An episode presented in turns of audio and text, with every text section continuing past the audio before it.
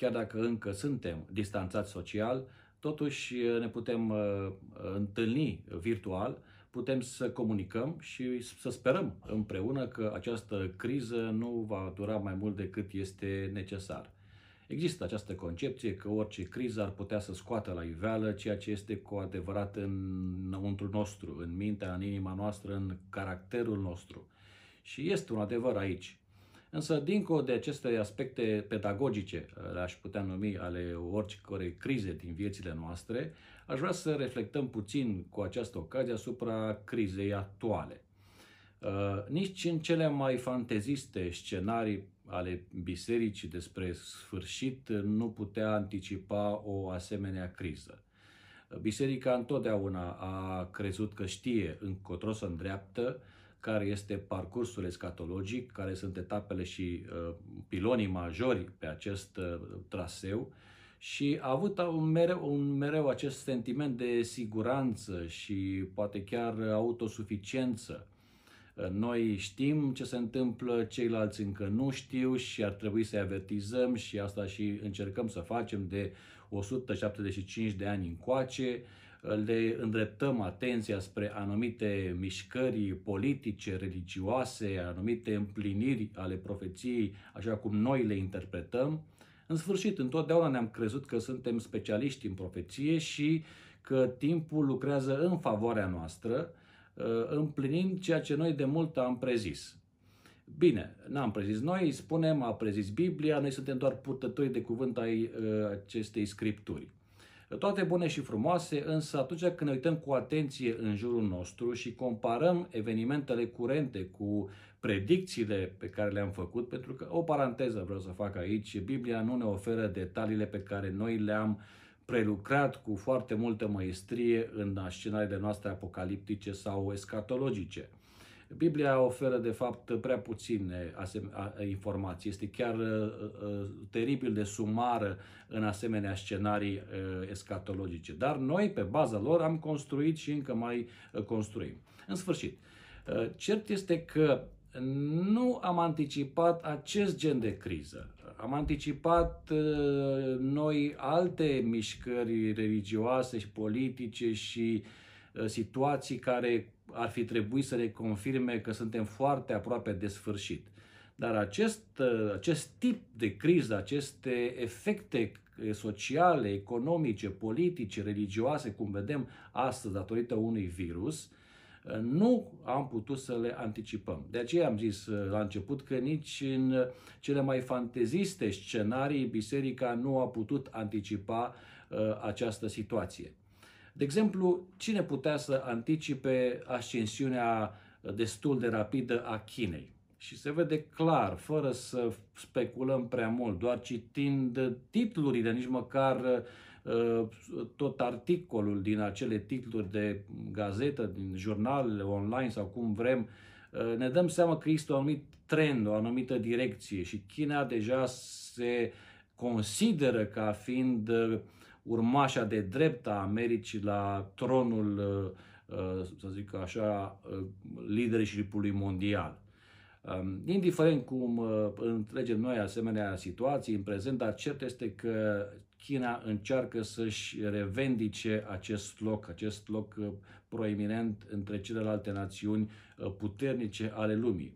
De asemenea, cine putea să anticipe ascensiunea uh, rețelelor de socializare. Și veți spune, stai puțin, ăsta de unde până unde este semn al sfârșitului sau ce cum să integrăm în scenariile noastre rețelele de socializare. Păi trebuie să le integrăm. Vă spun și de ce trebuie să le integrăm. Pentru că aceste rețele de socializare uh, au, în ghilimele, stăpânirea peste cel puțin câteva miliarde de oameni din lumea noastră. Da? Sunt cel puțin 4 miliarde de utilizatori ai internetului. Doar Facebook-ul are peste 2 miliarde de utilizatori. Uh, vă dați seama că are un cuvânt greu de spus. În acest context, uh, un cuvânt spus pe Facebook sau un cuvânt spus pe Twitter poate să cântărească mai greu decât o enciclică papală. Dacă papa se adresează în primul rând uh, credincioșilor săi catolici, care numără un miliard și ceva, și poate prin extensie și altora care poate vor citi sau poate nu vor citi. Dar când apare un anumit post pe Facebook sau pe Twitter, uh, are foarte multe reverberații în acest spațiu numit uh, socializare, uh, rețea de socializare. Gândiți-vă că în vremea noastră un papă nu poate să-i spună unui conducător de stat și unui, foarte, unui stat foarte puternic să tacă sau să-și revizuiască atitudinea. Chiar dacă o spune, o spune foarte așa voalat și în sfârșit, poate că într-un articol de ziar sau mai multe apare așa, dar dacă un Twitter, cum există, cum această rețea de socializare numită Twitter, poate să nu neapărat să cenzureze, dar să ajusteze un mesaj al lui președinte american, ne dăm seama cam cu ce fel de influențe avem de a face. De ce am spus? Ascensiunea rețelelor de socializare n-a putut să o prevadă nimeni și au un efect teribil asupra utilizatorilor în primul rând, dar nu numai a lor, prin extensie, a tot al, al întregului public, a întregii audiențe care de acum este deja globală. Și vedem efectele care le au în alegerile în anumite state sau în influențarea unor decizii și uh, condiționarea unor comportamente și așa mai departe. Uh, distanțarea socială. Uh, nimeni nu se gândea la așa ceva. Uh, a mai fost în trecut, sigur că da. Au fost și cu ocazia gripei spaniole din acum un, un, un secol în urmă și în general s-a practicat această distanțare socială când a fost vorba de pandemii sau de epidemii. Dar fiind într-un sat global, se resimte altfel această distanțare socială și are niște efecte, efecte foarte puternice pe care acum noi încă nu le putem percepe, uh, le simțim doar fizic deocamdată și poate puțin uh, psihologic, dar vom vedea apoi uh, efectele sociale, efectele economice, efectele religioase ale acestei distanțări sociale. Apoi nu mai spun de monopolul corporațiilor, da? trăim într-o lume a corporațiilor. Uh, ele au mai multă putere și mai multă influență decât guvernele uh, unor țări. Uh, ca să nu mai spun de continua algoritmizare a vieții. Uh, pur și simplu suntem uh, condiționați să reacționăm, să ne comportăm în funcție de anumiți algoritmi, încerând, începând de la uh, Uh, așa numitele rețele de socializare care funcționează pe bază de algoritmi și până la alte asemenea mecanisme în societate, uh, pur și simplu are loc o asemenea algoritmizare a vieții și în mare măsură individul va deveni și poate să devină un simplu subiect. Un simplu subiect uh, și tratat ca atare de către corporațiile care cu siguranță că vor folosi acest acești algoritmi spre interesele lor financiare, politice și așa mai departe. Pe de altă parte, asistăm la o decădere din drepturi a cele mai mari puteri pe care lumea noastră a cunoscut. E vorba de Statele Unite ale Americii. E adevărat, nu trebuie să ne, să, gră, să ne grăbim să cântăm prohodul. America încă este o putere de temut, încă are influență mondială, încă poate să fie, să mai rămână la cârmă o perioadă, dar deja dă semne mari de slăbiciuni și modul în care este gestionată situația internă, modul în care se își proiectează puterea la nivel mondial și multe asemenea situații care le vedem în zilele noastre, ă, deja ă, aduc în fața noastră anumite semne de întrebare. Mai este America ce a fost? Va mai fi ce a fost? Unii cred că va fi și se, încă putem să credă că va fi așa dar poate că nu va fi. De unde știm? Cine poate garanta? O interpretare a noastră a unei profeții sau dacă ne uităm în jur și vedem așa numitele semne ale vremurilor, poate că tragem alte concluzii. Iar aici se adaugă și această diminuare, aș numi eu, a influenței papalității. Sigur că pentru unii asta sună erezie. Cum pot să spun eu că papalitatea se diminuează în influență? Când iată papa ce face, papa, ce face papa? Cine a mai auzit de papa în ultima vreme? Trebuie să recunoaștem lucrul acesta. În afară de anumite comunicate și anumite discuții care le mai are din când în când, proiecte, rugăciuni, mai ales rugăciuni, oficiază singur slujbe, sigur, va fi temporar, se vor deschide iarăși accesul la biserici în Italia și peste tot, s-au deschis deja într-o, într-o anumită măsură, dar e clar că nu mai are acea influență pe care a avut-o. Să nu uităm că Papa Francis nu este Papa Ioan al II-lea, care era foarte asertiv și determinat ca să schimbe niște lucruri în societate. Papalitatea a fost lovită în mare măsură de scandalurile interne vis-a-vis de pedofilie și de alte asemenea probleme și influența morală se pare că nu mai este atât de puternică cum era pe vremuri.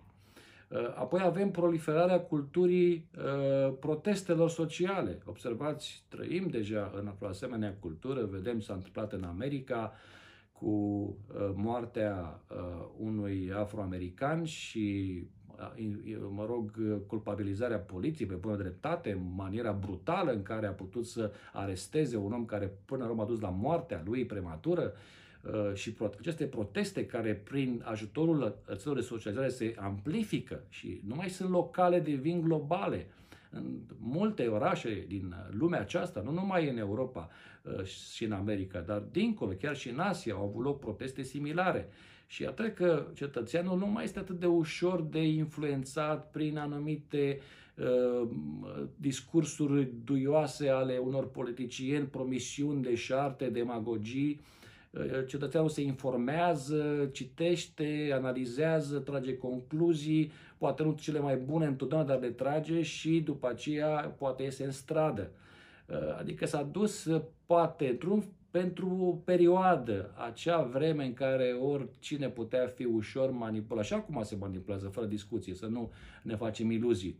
Presa încă manipulează la greu, la fel și aceste rețele de socializare. Dar încă există această cultură a protestului și e foarte bine că există pentru că nu putem să acceptăm orice fel ca fiind adevăr de sus sau adevăr revelat. În sfârșit, așa, o scurtă, foarte sumară uh, analiză, așa cum percep eu lucrurile la modul acesta. Este doar opinia mea, sigur că da, o subiectivă, dar încerc să înțeleg aceste fenomene. Și am impresia și mă uit la mine în primul rând și poate mă uit și în jur, că parcă am fost legați la ochi, parcă ni s-a impus să privim într-o singură privire, uh, direcție, să, uh, parcă avem un fel de mahramă, cum spunea Apostolul Pavel, uh, citirea textului biblic, parcă avem așa o mahramă și nu numai la citirea textului biblic, avem mahrama și când ne uităm în jur la citirea uh, așa numitelor semne ale timpului. E un fel de burcă ideologică, spirituală, nu vedem decât ceea ce suntem condiționați să vedem într-o anumită direcție și nu contează ce se întâmplă în jurul nostru. Bă, efectiv am ajuns să ignorăm ce se întâmplă în jur și să reinterpretăm totul în uh, lumina în care am crezut uh, de, de, din totdeauna să corespundă cu acea viziune de la început, viziunea originară, interpretarea originară. Și îmi pun întrebarea dacă într-adevăr acesta este mersul uh, în uh, direcția cea bună, uh, având această mentalitate. Iisus îi mustra pe farisei la un moment dat, spunând că fața celui știți să o interpretați, să o vedeți, să o discerneți, dar semnele timpului nu. Cu alte cuvinte, atunci când ne convine, anumite lucruri foarte bine le surprindem și le înțelegem, dar în alte privințe refuzăm să uh, vedem realitatea, refuzăm să credem că este posibil și altceva. De aceea aș vrea să vă invit să citim împreună un pasaj uh, din Luca 17, de la 32 la 37. Este discursul uh, escatologic al lui Isus pe fondul unei anumite întrebări. Iar întrebarea respectivă apare acolo când Isus este interpelat de farisei în felul următor. Fariseii au întrebat pe Isus. E vorba de Luca 17 cu 20. Când uh, va veni împărăția lui Dumnezeu? Asta este întrebarea fariseilor. Când va veni împărăția lui Dumnezeu? Iar răspunsul lui Isus uh, este foarte uh, descurajant pentru ei și poate pentru noi. Împărăția lui Dumnezeu nu vine așa fel încât să și urmează apoi cum uh, să-i privirea sau așa mai departe. Deocamdată vreau să mă opresc aici. Ce spune fapt Iisus aici? Că împărăția lui Dumnezeu vine, da? Deci nu spune că nu vine sau că, mă rog, a fost o credință uh, mitologică sau orice altă asemenea închipuire. Nu, împărăția lui Dumnezeu vine, fără discuții, dar nu vine așa cum ne-am imaginat noi. Aș adăuga și este de fapt în spiritul afirmației Mântuitorului. Nu vine așa cum se așteptau ei, de aia spune acolo, ca să izbească privirea, pentru că ei așteptau o împărăție care să izbească privirea. Iisus le spune, nu va veni așa în fel încât să izbească privirea, ci mult mai subtil, mult mai discretă. E, ă, întrebarea este felul următor. Cum va veni împărăția lui Dumnezeu în timpul nostru. Da? Și ne gândim acum la împărăția, să spunem, fizică, pentru că cea spirituală deja a început de pe vremea Mântuitorului și de 2000 de ani încoace, această împărăție a fost și este în mijlocul nostru, chiar dacă de cele mai multe ori nu suntem în stare să o discernem. Dar asta nu înseamnă că o anulează sau că ea nu este de fapt prezentă. E vorba de cealaltă împărăție, de împărăție, de, nu, cealaltă dimensiune a împărăției, împărăția, să numim fizică, dacă vreți, materială, sau, cum spunem noi în mod uh, tradițional, a doua venire a lui Hristos. Uh, când va veni? E întrebarea pe care ne-o punem de 175 de ani. Și ce ar răspunde Isus la această întrebare? Uh, nu ne referim acum strict la uh, revenire, la aspectul tehnic al revenirii, că va veni pe nord sau asta, știm, nici nu o să mai discutăm. Nu, mă refer la uh, întregul pachet care, care vine, de fapt, cu dată cu revenirea, pachetul escatologic al revenirii, și anume și acele evenimente care sunt înaintea revenirii Mântuitorului. E, cum vor veni acele evenimente sau când vor veni acele evenimente? Um, și aș vrea să explorăm puțin acest discurs al lui Isus, pentru că în discursul lui Isus din Luca, avem și un discurs similar în Matei, puțin mai elaborat în Matei 24, avem și în Marcu 13, dar acum vreau să ne pun de Luca uh, 17, pentru că aici Isus ne transmite trei avertismente importante. Și aș vrea să uh, ne luăm seama la aceste trei avertismente. Și până la avertizmente, haideți să citim împreună textul. Versetul 22. Și a zis ucenicilor săi, vor veni zile când veți dori să vedeți una din zilele Fiului omului și nu veți vedea. Vi se va zice, iată-l aici și iată-l acolo, să nu vă duceți, nici să nu-l urmați. Nu-i urmați. Căci cum iese fulgerul și luminează de la o margine a cerului până la cealaltă, așa va fi și la venirea Fiului în ziua sa. Dar mai întâi trebuie să sufere multe și să fie lepădat de neamul acesta. Ce se va întâmpla în zilele lui Noe, se va întâmpla la fel în zilele fiului omului. Mâncau, beau, censurau și așa mai departe, știm foarte bine. A venit potopul, i-a prăpădit pe toți. Ce s-a întâmplat în zilele lui Lot se va întâmpla a doi. La fel, oamenii mâncau, beau, cumpărau și în ziua în care a ieșit Lot din Sodoma, a plouat foc și pucioasă și i-a pierdut pe toți. Tot așa va fi și în ziua când va arăta Fiul omului. Uh, foarte interesant aceste aplicații, dar uh, vom discuta poate alt. De ce leagă Isus o anumită zi și exact ziua în care a avut loc potopul și ziua în care a avut loc distrugerea Sodomei. E foarte interesant, dar cu altă ocazie. Acum, versetul 31. În ziua aceea, cine va fi pe acoperișul casei și își va avea uh, vasele în casă, să nu se coboare să le ia și cine va fi pe câmp de asemenea să nu se mai întoarcă aduceți-vă aminte de nevasta lui Lot. Oricine va căuta să scape viața, o va pierde și oricine o va pierde, o va găsi. Vă spun că în noaptea aceea, doi inși vor fi în același pat. Unul va fi luat, altul va fi lăsat. Două femei vor măcina împreună. Una va fi luată și alta va fi lăsată. Doi bărbați vor fi la câmp. Unul va fi luat, unul va fi lăsat. Ucenicii l-au întrebat. Unde, Doamne? Unde ce? Unde va fi luat sau unde va fi lăsat? Uh, iar el a răspuns, unde va fi trupul, acolo se vor strânge vulturii. Oricum, răspunsul lui Iisus este foarte criptic și ermetic, uh, ca într-o uh, poezie de Ion Barbu. Adică, ce înseamnă unde vor fi vulturii acolo, unde va fi trupul, acolo se vor strânge vulturi. De fapt, trupul ce înseamnă acolo? Corpul. E vorba de, uh, mă rog, hoit. Da, cam asta e ideea. Unde va fi hoitul, acolo vor fi vulturi. Deși vulturii nu se hrănesc cu hoituri, dar, mă rog, uh, e altă, e cuvântul vultur, de fapt, înseamnă și alte păsări prădătoare, nu doar vulturul care, de care știm noi.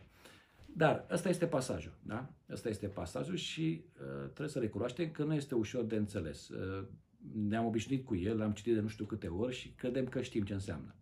Dar acum uh, nu aș vrea să facem o aplicație, nu, o exegeză acestui text și o interpretare a acestor uh, elemente ale discursului, ci mai degrabă să ne concentrăm asupra celor trei mari avertismente.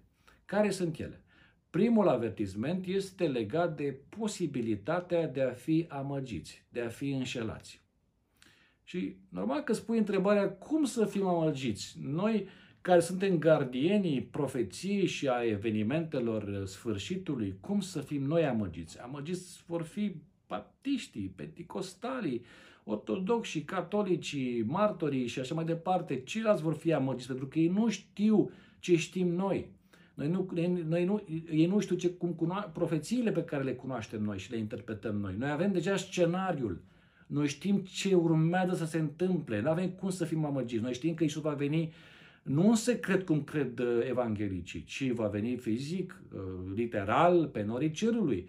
Noi știm că va urmea acest moment, după care urmează altul și altul și altul. Cum să fim noi amăgiți? Uh, știți care ar fi răspunsul la această obiecțiune? dacă ucenicii lui Isus, care au petrecut trei ani și jumătate cu Isus, puteau fi amăgiți și Isus i-a avertizat, aveți grijă să nu fiți amăgiți, cu atât mai mult noi. Așa că nimeni nu este imun la amăgire. Și nu mă refer doar la niște ce fel de zvonuri sau erezii, cum cred unii, sau interpretări bizare ale profețiilor. Nu, nu mă refer la acest lucru. Mă refer mai degrabă aici la o autoamăgire adică la acea dispoziție ca să nu privim decât în direcția în care vrem să privim și am fost condiționați să privim și să ignorăm orice în jurul nostru, să nu mai avem vedere periferică, exact cu așa numiți ochelari de cal, să privim doar înainte, crezând că este o virtute, dar neștiind de fapt că poate că acel înainte nu e deloc înainte, ci înseamnă într-o cu totul altă direcție și eventual una greșită.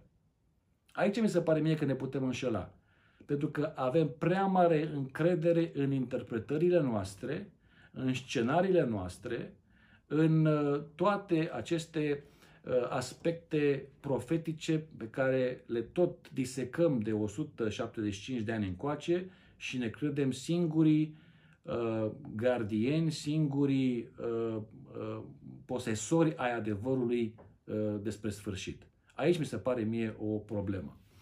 Dacă lucrurile vor evolua într-o cu totul altă direcție și noi nu vom putea discerne lucrul acesta, nu? Adică într-o altă direcție decât cea pe care o știm noi.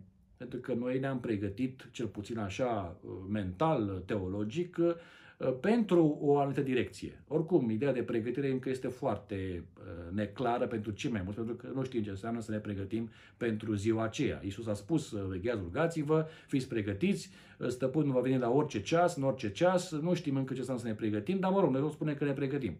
Bine, ne pregătim. Dar dacă ne pregătim pentru ceva ce nu va avea loc așa cum ne așteptăm noi, repet, împărăția lui Dumnezeu va veni. Iisus a spus, revenirea va avea loc. Eu cred treaba aceasta. Și evenimentele care vor precede revenirea vor fi acolo, cu siguranță. Dar dacă vor fi altfel de cum ni le-am imaginat noi și de cum le-am predicat noi o viață întreagă. Opinia mea este că ne facem un mare de serviciu atunci când canonizăm uh, aceste evenimente finale sau canon, mai, mai degrabă spus, canonizăm interpretarea evenimentelor finale a escatologiei pentru că nu lăsăm loc nici alte înțelegeri, alte posibilități, ca și cum noi suntem cei care hotărâm destinul acestei lumi și nu Dumnezeu sau alți actori implicați în acest deznodământ. Așa că a fi foarte înțelept din partea noastră să nu canonizăm aceste interpretări escatologice. S-ar putea să avem mari, mari surprize. A doua sau al doilea avertisment al lui Isus vizează ce aș numi obsesia cu trecutul și cu lumea aceasta. Iar aici Isus ne dă ca exemplu pe soția lui Lot. Acum, noi am mai studiat legat de soția lui Lot, în sfârșit un caracter foarte trist în panteonul actorilor biblici, dar nu intrăm acum în amănunte vis-a-vis de, de ce, cum și așa mai departe, ci mai degrabă de această, legat de această, acest exemplu. Soția lui Lot este invocată. De ce? Există o legătură bolnăvicioasă cu trecutul. În ce sens?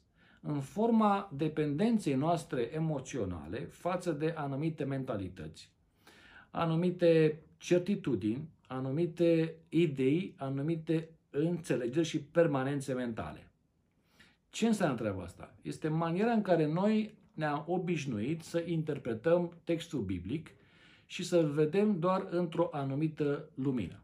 Adică aia înseamnă că de fapt suntem dependenți, repet, emoțional, de uh, un context uh, sau un trecut, mai bine spus, familiar, uh, cu anumite certitudini, de o anumită rutină și în care uh, găsim un anumit confort. Pentru că, până la urmă, aici este de fapt toată discuția. Uh, suntem uh, aduși în punctul și suntem în punctul în care ne simțim foarte bine în locul în care suntem. Nu mă refer la locul nostru în viața aceasta, mă refer la locul nostru în această economie a planului lui Dumnezeu. Ne credem oricum privilegiați, suntem poporul ales, ultima biserică și suntem bine unde suntem, pentru că avem o anumită înțelegere și suntem familiari cu ea, ne simțim confortabil cu ea, uh, siguri, avem numai certitudini, în fapt suntem, uh, plutim uh, de certitudini, totul ne este clar, nu avem niciun fel de îndoială și avem o asemenea siguranță care este aproape dezarmant atunci când discutăm pe temele legate de cum va fi, ce va fi sau cum, ceea ce înseamnă acel text biblic, începând de la Geneza de care știm aproape totul cum a avut loc și până la Apocalipsa care iară știm pe de rost și știm cum va avea loc. La asta mă refer. Asta e dependența noastră uh, bolnăvicioasă sau legătura bolnăvicioasă cu trecutul, da? cu trecutul nostru ca uh, Uh, ca, ca experiența noastră trecută, da? Și cu lumea aceasta, pentru că până la urmă ca social, exact ca social Lot, uh, avem un fel de regret, adică noi spunem că nu suntem din lume, dar de fapt suntem în mare parte din lume și ne comportăm în mare măsură ca cei din lume.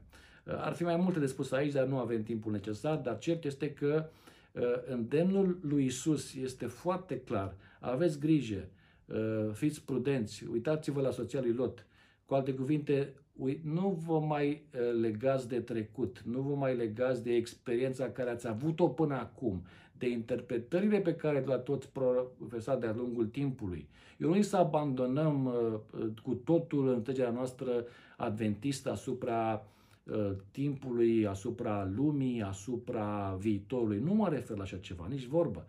Ceea ce vreau să acceptez este să nu încercăm să uh, canonizăm o asemenea înțelegere, să nu bătem în cuie, să nu credem că este singura și că este, uh, uh, este invincibilă, să zic așa, și că nu poate greși. Uh, aici este marea noastră problemă și marea noastră dificultate și slăbiciune. De aceea Iisus spune, nu vă uitați înapoi, da? uitați-vă înainte. Rupeți această legătură. Lumea aceea din care ați ieșit va arde. Și deja arde, să știți, chiar dacă nu e un foc uh, literal, dar lumea aceasta arde. Și e clar că trebuie să ne dăm seama de lucrul acesta și să nu cădem în capcana soției lui Lot, să nu ne mai uităm înapoi, ci să ne uităm mai departe înainte. Și al treilea și ultimul avertisment al lui Isus este de posibilitatea ca să rămânem sau ca să fim uh, lăsați în urmă. Și este foarte tragic când uh, ne gândim la acest aspect. Deci e posibil să fie lăsați în urmă. La ce se referă acest lăsat în urmă? De exemplu, uh, soția lui Lot. Da? Soția lui Lot n-a fost lăsată în urmă. Ea singură a rămas în urmă. Uh, copiii lui Lot. Și aici uh, facem legătura cu textul nostru din Luca 17. Copiii lui Lot, unii au fost luați, cei care au vrut, Și unii au fost lăsați, cei care n-au crezut ce au spus Lot și îngerii. Deci, de aceea face sus legătura între Lot și ieșirea și soția lui și, și luarea și uh, rămânerea unora. La aici se referă, ăsta e contextul, da? da? Și de-aia ne fără această ilustrație. Uh, ce înseamnă să fii luat, ce înseamnă să fii lăsat? Uh, suntem în pericol să fim lăsați în urmă pentru că refuzăm să vedem realitatea. Da? Pentru că nu putem să o interpretăm altfel decât am fost obișnuiți o viață întreagă. Și spune, nu are cum să se întâmple altfel decât am crezut noi. Nu are cum să se distrugă Sodoma, uh, ar fi spus uh, și au spus uh, gerii lui Lot și alții din familia lui. Nu are cum, asta este un bazm, e o prostie. Nu are cum să se întâmple alt scenariu apocaliptic decât cel care noi am crezut în el o viață întreagă. Păi atunci nu ne dovedim ca fiind proroși mincinoși, ca Iona, care a spus că va avea loc o distrugere a cetății și n-a avut loc. Păi tocmai aici e povestea, aici este de fapt problema. Nu are loc pentru că nu, te, nu are loc după mintea și după interpretarea ci are loc după cum Dumnezeu planifică să întâmple anumite lucruri. Dumnezeu este suveranul și El alege ce se va întâmpla și când și cum și dacă se va întâmpla. Noi trebuie să fim doar la dispoziția Lui. Uh, am impresia că avem același sindrom pe care l-a avut acel soldat japonez care a refuzat să creadă că războiul s-a terminat în aprilie 1945. Și el încă era pe acea insulă și încă a luptat în formele acelea de luptă de gherilă, uh, cu țăranii care își strângeau recolta de orez, cu Uh, polițiștii din zonă, cu, nu știu, cu 29 de ani, el încă a rămas în acea uh, atitudine combatantă, crezând că el își face până la capăt datoria și el nu se va preda și nici nu va renunța la viața lui, așa cum un uh, soldat japonez, dacă, dacă ieșua misiune, uh, era de datoria lui morală să își ia viața. Nu, el a insistat să trăiască, el a insistat să lupte 29 de ani, până ce nu a venit fostul lui ofițer și superior, care nu mai era în armată, vă dați seama, după 29 de ani nu mai era nicio armată japoneză, era deja bibliotecar sau nu bibliotecar, se ocupa cu vânzarea de cărți. A venit, i-a citit ordinul prin care l-a uh, scos, să zic așa, în rezervă pe acest soldat, numai după aceea s-a predat uh, autorităților din Filipine, și-a predat uh, sabia, pușca, armamentul, tot ce a avut și s-a întors în Japonia și a trăit uh, mult timp. A trăit, a murit la vârsta de 91 de ani. A scris și o carte. 30, uh, aproape 30 de ani a refuzat un adevăr foarte concret. Nu conta că au fost trimiți, trimise mesaje și în limba japoneză, fotografii din partea familiei lui, toate credeau că sunt minciuni, sunt uh, uh, fake news, uh, neadevăruri, uh, sunt uh, uh, conspirații, sunt încercări ale dușmanului ca să ne demobilizeze și să nu ne, de, să nu, uh, să nu, să ne demotiveze pentru a lupta mai departe. Cum să trăiești încă 29 de ani într-o stare de combatanță să nu accepti realitatea? Am impresia că acest soldat japonez este o parabolă vie pentru noi. Dacă suntem și noi soldatul japonezi, care încă insistăm să luptăm pe un anumit front, care front nu mai există. Și uitându-ne în jurul nostru, vedem că lumea este foarte uh, volatilă și că este destul de fluidă în dinamica ei geopolitică. Pare că se creează sau se recrează, parcă se întâmplă ceva. Orice scenariu este acum posibil pentru că uh, Uh, se pun bazele unei noi ordini mondiale. Dar poate că nu e în ordinea aceea mondială, aceea în care noi totdeauna am crezut. Poate e altă ordine mondială. Și atunci, ce facem? Refuzăm să acceptăm realitatea pentru că noi am fost instruiți ca și soldatul japonez într-o anumită ideologie și să vedem lucrurile numai în alb și negru și să nu renunțăm, indiferent cât de izbitoare sunt dovezile, Cred că ar trebui să fim atenți la ce se întâmplă în jurul nostru, să ne analizăm foarte sincer motivațiile și dorințele și să lăsăm să fim călăuziți de Duhul Sfânt și de bun simț și de rațiune și să înțelegem lumea așa cum încearcă să se formeze dintr-o altă plămădeală. E clar, lumea pe care am știut-o noi nu va mai fi. Vor fi reminiscențe ale acestei lumi, cu siguranță, dar va fi o altă lume. Întrebarea este cât de pregătiți suntem noi să intrăm în această lume și dacă tot vorbim despre sfârșit, cât de pregătiți să acceptăm și alte posibile scenarii și să fim cu adevărat pregătiți pentru ceea ce urmează să fim. Pentru că, de fapt, îndemnul lui Isus, după aceste discursuri escatologice, este foarte simplu și nu are legătură cu date, evenimente și scenarii. Îndemnul lui Isus este foarte clar. Spune, vegheați, dar, pentru că nu știți în ce zi va veni Domnul vostru.